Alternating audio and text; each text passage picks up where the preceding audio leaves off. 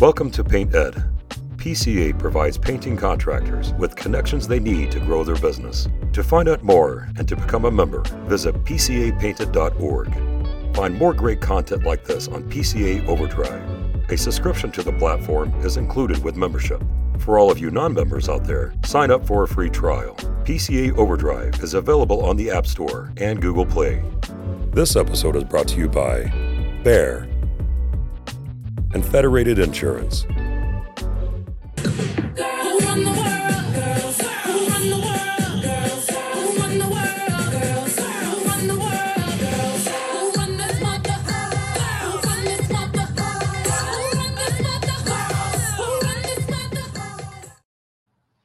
Welcome to the Women in Paint podcast. I'm your host, Michael Chaney. I am also the owner of No Drip Painting, where we are changing lives through paint. Today, I got my Columbus girls on with me, my, my ladies from Sherwin-Williams. I've got Megan Batty and Cara Giamaria. Ladies, thank you so much for joining me. All right, let's let's just kick this off here. We all got to attend the Women in Paint event in Nashville. We, of course, had so much fun because we were in Nashville. Um, but you know what, Megan, I want you to kick this off for us because you've been in the industry for like fifteen years, uh, which is, you know, a substantial time, I think, to to have a job and have a career. What changes have you seen just in the industry with the involvement of women? What has this kind of ride been for you in terms of of women being in the industry? I mean, I think it's crazy. Like you said, fifteen years. Um, even when I came to Sherwin-Williams and started with Sherwin fifteen years ago, like there was only maybe three or four women in our leadership roles running a store. We didn't have any female sales reps at all. Um, so, and that still didn't change. That didn't occur until probably ten years ago. Um, where we started to have sales representatives in our industry out there, as well as like myself, um, took this role nine years ago. So prior to that, it was still a very male dominated industry, even in Sherwin-Williams paint stores. Um, yeah. And over the last, I would say we've seen the most change probably in the last like five years. I mean, Sherwin has initiatives and wants to promote and has seen the benefits of that. Um, when I ran a store, I had a full female team. I had a female, I was there. I had a female assistant, a female full-timer. Um, and the look on most painters' faces when they walked in initially was kind of like, what is going, what are these girls doing? They don't know anything about paint. Like, and quickly you would develop that rapport with those customers and they would even then start to back you if someone said something in the store or questioned something. Um, But it's been awesome. I know we went to the P C A, like you said, in Nashville, and just to see the amount of women in the industry, it, I mean, there's nothing more empowering. I think Cara and I both said, like, when we left, just to see that it's yeah, power, like it's just been, it's crazy. But I think there's so many benefits, and customers are starting to see that. You know, we as women have traits that men don't. That a lot of our customer bases, and that was the thing too with Sherwin, when the a female would come into the store to come buy paint for their house, like they were so relieved to see one of us at the counter there to be able to talk color. And I think it really, it adds value that, you know, a man in the industry doesn't. You know, they're kind of like, I don't know what to tell you. The, there's a grays over there. Grays are popular right now. So that's so no, true. It's been a wild ride, but it's been so empowering and awesome to see it over the last couple of years. But yeah, totally. Uh, I'll tell you a quick story. You know, when I first started getting into the painting world, I was like so intimidated by Sherwin-Williams, right? Like I, that's why I went to Home Depot and used Behr paint because I was scared to go to the Sherwin-Williams. You know, they've got all these paints, all these, you know, I just couldn't figure it out. But I will say every time I went in there, there was a man in there. And again, not that, that, that's not okay, but it perpetuated my fear because I already didn't know anything about paint and now I've got to go, you know, talk to the guys about the paint. Um, Cara, you've been in the industry uh, or you've been with Sherwin for eight years or so. Um, ha- do you feel like you've had to kind of prove yourself in this world? Like, did you, do you have some, some experiences of, hey, maybe people weren't taking me serious because I'm a female? Can, does, can you relate to that at all? Yeah, absolutely. So when I first started my career with Sherwin-Williams, I was in one of the busier stores in the Columbus area. And then I was moved to the outskirts in Hilliard. Um, but when I was placed in my first assistant role, I was in a very rural part of Columbus. And I felt like that experience, you know, people are kind of st- stuck in their ways and have, you know, thoughts. And it was really hard to overcome some of those initial challenges with that customer base because they were so used to having men um, in that store. And, you know, a lot of it was rural farmland. So the women were tending to the house and doing tra- very traditional roles. Um, and this was back in twenty sixteen. So not that long ago. Um, yeah. Really shocking to like reflect on that. Um, but once I proved myself and was able to build some relationships, just like Megan said, they, they lean on you. And if you, they hear another person come in and, you know, kind of give you some attitude or lip, you know, they'll put them in their place. And it was nice to have that support over my year and a half at that store. Yeah. Um, you know, and I think about even just the idea of like proving ourselves. I mean, I feel like I deal with this on, on a weekly basis, but I told you guys I wasn't going to throw any curveballs at you, but now I, I got a question. What, what suggestion would you give to someone to say, hey, we let's acknowledge that we do, we probably have to do prove ourselves a bit, right? Yeah. How do we do that? What, Megan, what would you tell someone if you're either telling the younger version of you or someone just getting in this industry, how would you coach them to prove yourself so that you can gain the respect that you deserve? Yeah. I think we talk about this a lot within our teams as well. And I think Cara can, when she took on the role too and came into Columbus, the biggest thing that I learned very early on was if you don't know the answer to the question that they're asking mm-hmm. you, be upfront and be like, hey, I don't know right now, but let me find out and I'll get back to you as soon as I can. So that way, I mean, you're admitting, hey, maybe I don't know, but I'm going to figure it out and I'm going to get back to you. Yeah. So versus just be throw in some line of like, well, I think this will work or this or that. Like, that was the biggest way that I gained rapport with customers was just being honest. And if I didn't know the answer, and there's still things after fifteen years that you come across that you're like, I have no idea, but like I have the resources and the people to be able to figure it out and identify it. Um, yeah. But you just have to keep trying. You have to keep doing it and keep going after those things and get comfortable with being uncomfortable, right? There are still to this day situations that I come across that I'm like, man, like this customer is really awkward. They still question me, even though I've been with Sherwin for fifteen years. I've been in the multifamily industry for nine. You know, those things still, they still happen every day. Um, but it's just pushing through that and proving your value and proving your knowledge. And that rapport will come with that over time. For sure. For sure. Cara, do you have anything to add to that? Um, I would say also, you know, doing what you say you'll do is a mm. big, you know, term that Sherwin uses. So if you do tell a customer, hey, I don't know, and, you know, I'm not sure about this, or I don't have the answer to that, you know, but I'll get back to you in the next day or so, being timely with that follow-up and following through, because it shows that one, you were listening, you took the time to find the answer to that question, and you value your customer's time. So I would just piggybacking off everything that Megan said, honesty obviously is very important, um, but doing what you say you'll do, yeah. It was a, a tremendous way in how I really started to build those relationships. Yeah, very good. Um, so what would you guys say was your biggest takeaway from Nashville, first ever Women in Paint event? Um, Cara, what was your biggest takeaway? I know you've given me some good sight. What can you share with us today?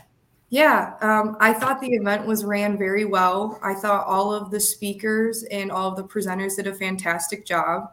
Um, one of my favorite, you know, breakout sessions um, or what we talked about was the healthy boundary setting. Mm. Um, I thought that was very important. You know, we talk about as women, we have to prove ourselves by we either over-explain and do a lot of things that men don't feel like they need to do.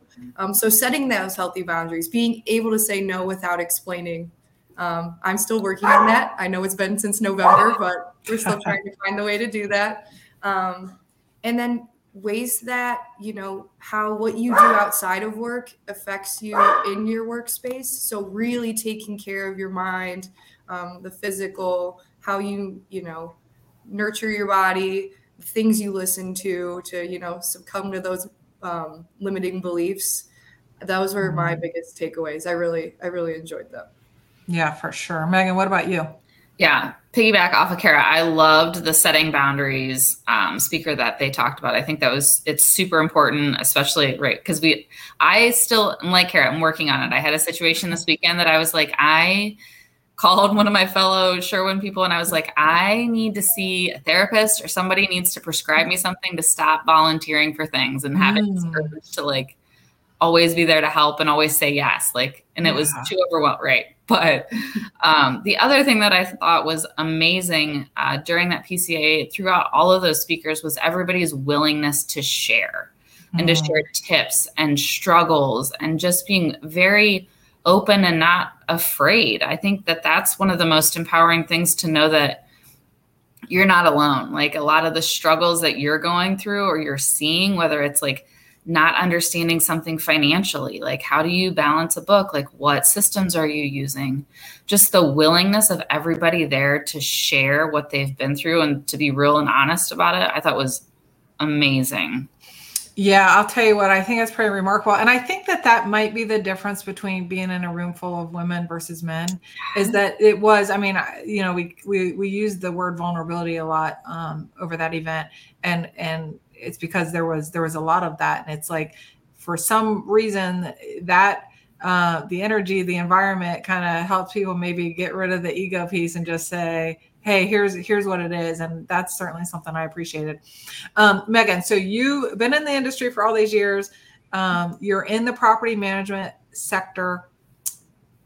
Tell us, you know, my question to folks like you is always like, if a painting contractor, if someone like me wants to get into that industry, what can I do? If I if I don't have a client, how do I find a client? How do I get um, some experience in the property management sector?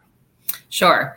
So the biggest, we are definitely seeing that more and more. Customers are trying to diversify what they do in order to, you know, kind of have a variety of options to keep them busy throughout the year. And we've seen a lot of that through the residential team coming over to do property management. Um, and what we tend to do is Cara can usually reach out. Usually it's the rep that says, hey, I have a customer that's trying to get into the multifamily industry.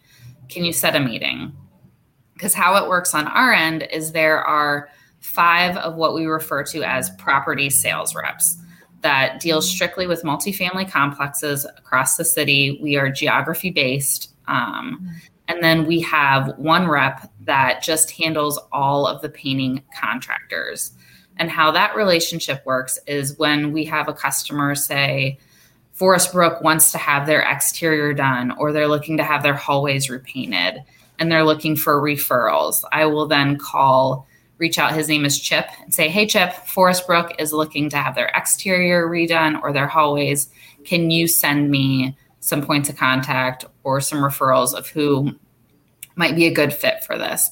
So yeah. A lot of it is just kind of sitting down, um, meeting reps will usually talk and then kind of coordinate, all right, who's the best point of contact for Michael from NoDrip to talk to? And at that point it would be Chip. Okay. And then you discuss, what are you looking to get into? Do you want to do exteriors? Do you want to do hallways? Do you want to do unit renovations? Um, whatever that is. And then we can kind of set you up with the right people. Yeah. So like from my perspective, and I think that, um, you know, this is something I've really tried to work on, but is developing your relationship with your rep. I sometimes think the painting contractor doesn't realize how important that relationship is. And it's okay to go to them and say, hey, I really want to do this, or I'm looking for this, because that's where those other relationships, I think, have to start. Um, and Cara, you're my rep, so you know I'm not really shy to ask for things. Um, you know, you, I asked you to be on this and you said yes. Um, but the other thing, Megan, I'll say is, um, you know, I think getting into kind of the line of work that you're doing, it is kind of natural for residential folks like me to want to spread their wings and get into other industries or, or pieces of the industry. And it does kind of seem like a, a natural flow, as opposed to, you know, I, I, we have people who are like, okay, I, you know, I paint, I repaint houses, and now I want to get into big commercial stuff and paint the outside of, you know, hundred thousand foot warehouses or whatever it is. I don't know.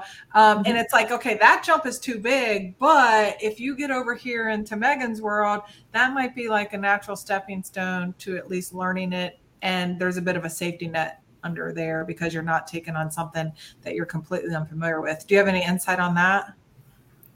Yeah, I mean, I think even you and I talked a little bit about this when you had kind of expressed interest in that. You know, sometimes we do have, um, my customers will say, hey, I've got in our budget four hundred fifty dollars to paint a one bedroom.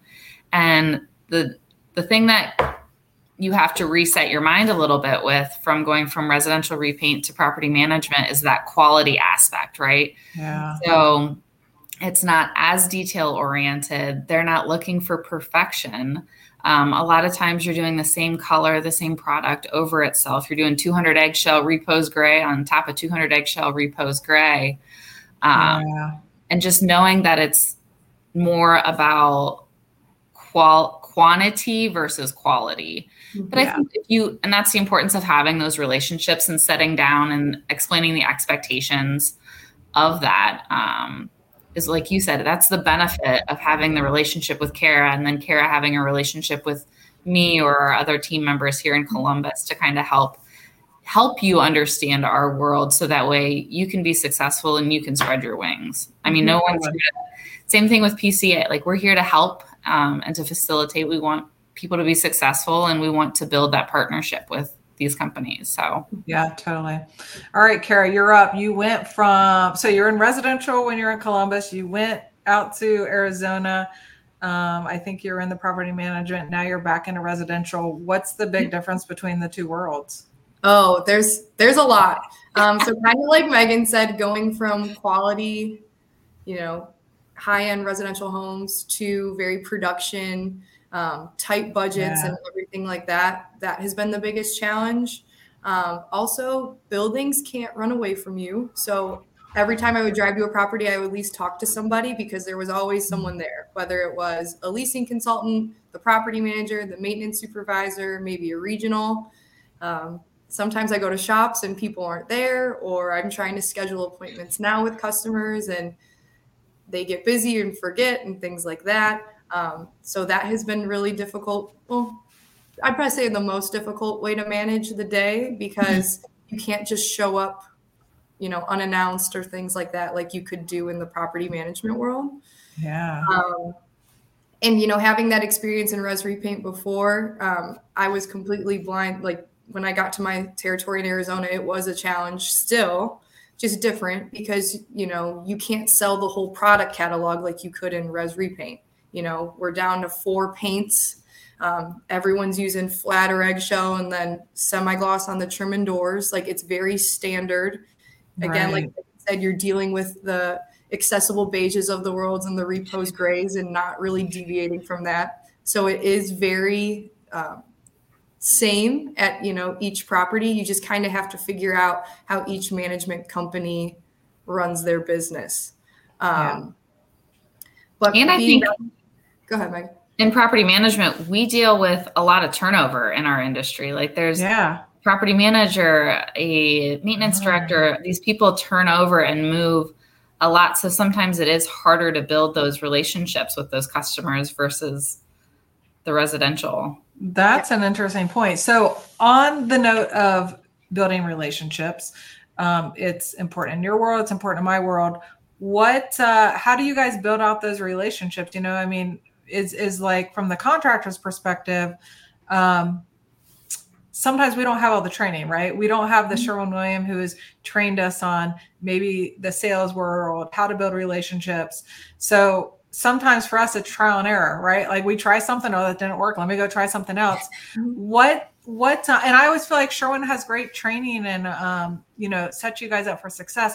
What tips can you give on building relationships that you could pass down to someone like me that we could kind of focus on if we want, say, for example, we've got a client that we're doing some work with, um, and we're hoping to get more work with them. Um, how do we get it? What do we do? Any thoughts on that? Megan, you want me to take this one? Yep. I'll go. I'll no, run with that one. Um, so, Michael, how do you build rapport with your staff?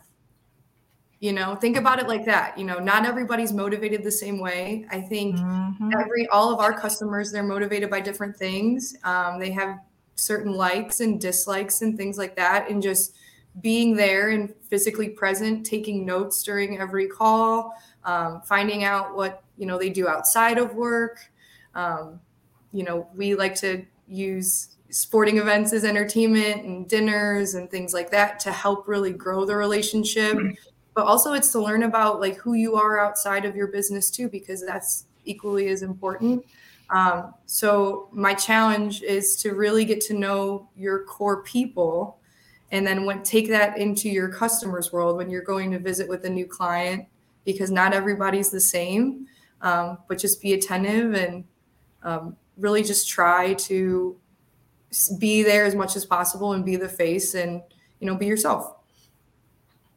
That's awesome. Megan, anything to throw in there? I mean, she, she nailed it. I know. She nailed it. That's great. I mean, that's, I mean, it's the same in my world. It's just building that rapport, making sure that you're allowing enough time when you do go to meet those customers that you don't ever seem rushed. Yeah. Like Cara said, I think taking notes shows that you care, um, that you're interested in what they have to say and that you're going to retain that.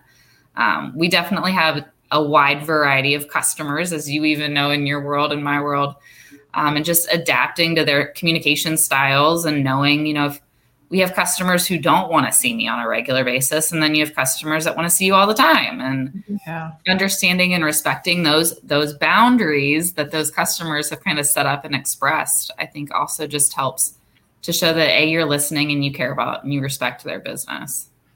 Very good. All right, let's switch gears a little bit. Let's talk about the Sherwin-Williams Women's Summit, which I know, Megan, is near and dear to your heart because you have been super instrumental in getting this thing up and running. And then, Cara, I know you're all about it as well. Um, so this this year will be the third year Sherwin-Williams has hosted this in Columbus. And you were just telling me that we, you've sent out over two hundred invites, which is uh, a new record.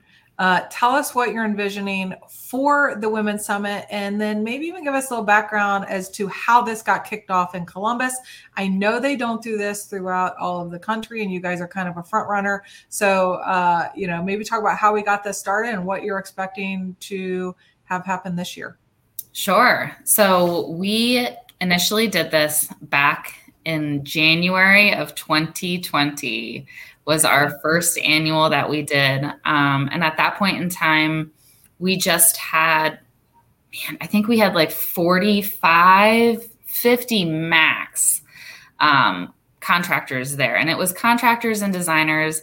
Michael spoke then. Um, and it was just kind of, we had recognized that, hey, we as a Sherwin-Williams have a women's resource group here in Columbus. How do we expand on that? How do we grow that? Um, and get the other females in our industry to recognize and to kind of see what we've seen in the value of coming together, sharing experiences, sharing struggles. So we kicked that off. It was great momentum. We had a ton of excitement.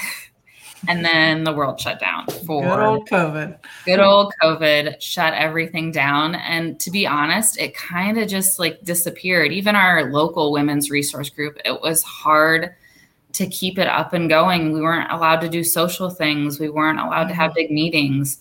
So once things kind of calmed down, we initially tried to do it in twenty twenty-two, but with just still with the amount of restrictions and people were nervous. Um, we reshifted and kind of said, all right, twenty twenty-three, we're going to kick it off. We're going to do it in March for Women's History Month. And we were able to sit down and kind of asked our fellow teammates to, hey, do you have women in the industry? And reached out to Michael, like, hey, do you have any connections here? Um, and last year we hosted, we had over, I want to say one hundred twenty people show up to the event, which was amazing. We filled up a room. It was super empowering. We had speakers from the P C A um, came and spoke.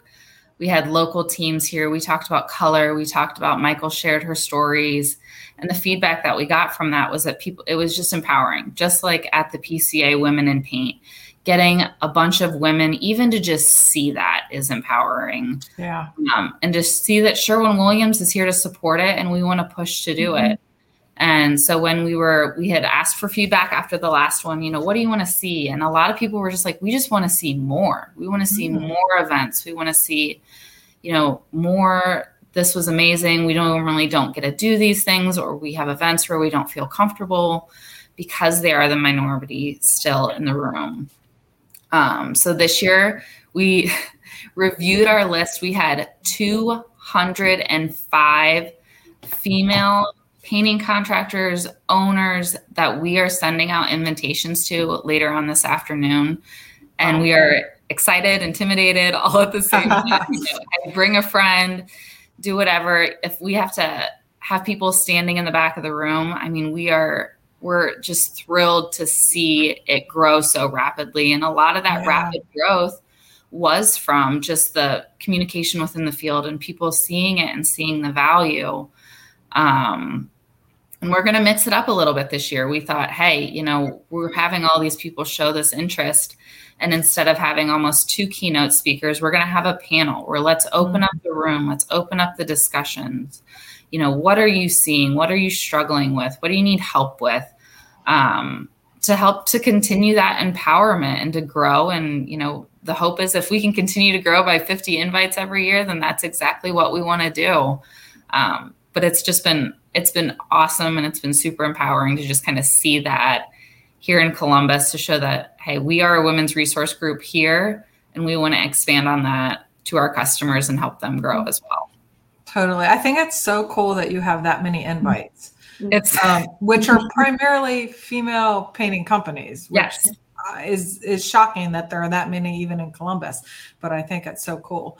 Um, Cara, anything to add? I know that it's an event you're super excited about. I'm not really sure what level of participation you have or how involved you are in it, but um, it'll be your first time experiencing it in the Buckeye State. Yes. So when I was in, I moved to Phoenix in October of twenty nineteen. So I missed the first one because I was starting my new career in Phoenix. Um, before I left Phoenix, actually, we were planning our first Women's Summit for October. So I was back in Columbus again. So I missed it, but I saw on LinkedIn, the photos looked amazing and they had an incredible turnout. So I'm really happy that it's catching on to other districts.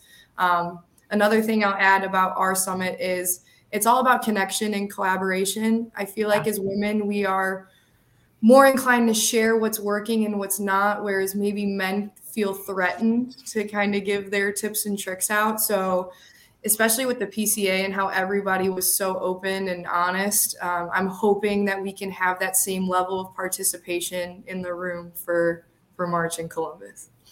Right on, right on. Um, well, our time is almost up. It always goes fast. I told you. This will be over before you know it. Um, one question I always ask everyone, Cara, I'm going to start with you. Um, what do you do for yourself so that you can show up every day, uh, be passionate about the Women's Summit and all the other things, uh, and, you know, show up and, and help folks like me try and figure out how to navigate this world? What do you do to take care of yourself so that you stay motivated and keep rocking? Yeah. So last... When did I sign up? Last February, I actually enrolled myself in two hundred hour yoga teacher training. Um, and I got my yoga, yoga certification um, back in May of twenty twenty-three. So I actually just started working at a recent or working recently at a yoga studio here in Columbus, um, all about mind body connection and really focusing on the breath and how it is so important. And it's amazing when you go into difficult conversations with your customers or a partner or a friend, how really controlling your breathing can help regulate all of those fear thoughts and, you know, maybe some uncomfortable emotions. Um, so that is probably the biggest thing that I do to take care of myself is yoga every week and then just physical exercise in general. I'm a big weightlifter. Right. Yeah. Awesome. Megan, you're up. I know you got a busy life. You got a husband who's also in the paint industry. Um, you've got young kids. What do you do so that you can take care of Megan and show up and, and crush it every day? I think it's the same thing, and not to piggyback on like the fitness thing, but about a year ago, like I really sat down, and it's not a lot. It's thirty minutes a day where I sit to myself and I have an exercise program that I can tell when I don't work out, like my stress level and my ability to handle anxiety is not as good. Um, also, like with Cara said, like I, you listen to just more, I don't want to call them podcasts, they're not necessarily, but like Cara said, just being more mindful truly of, and we say it a lot, it's just paint. At the end of the day, it's just paint.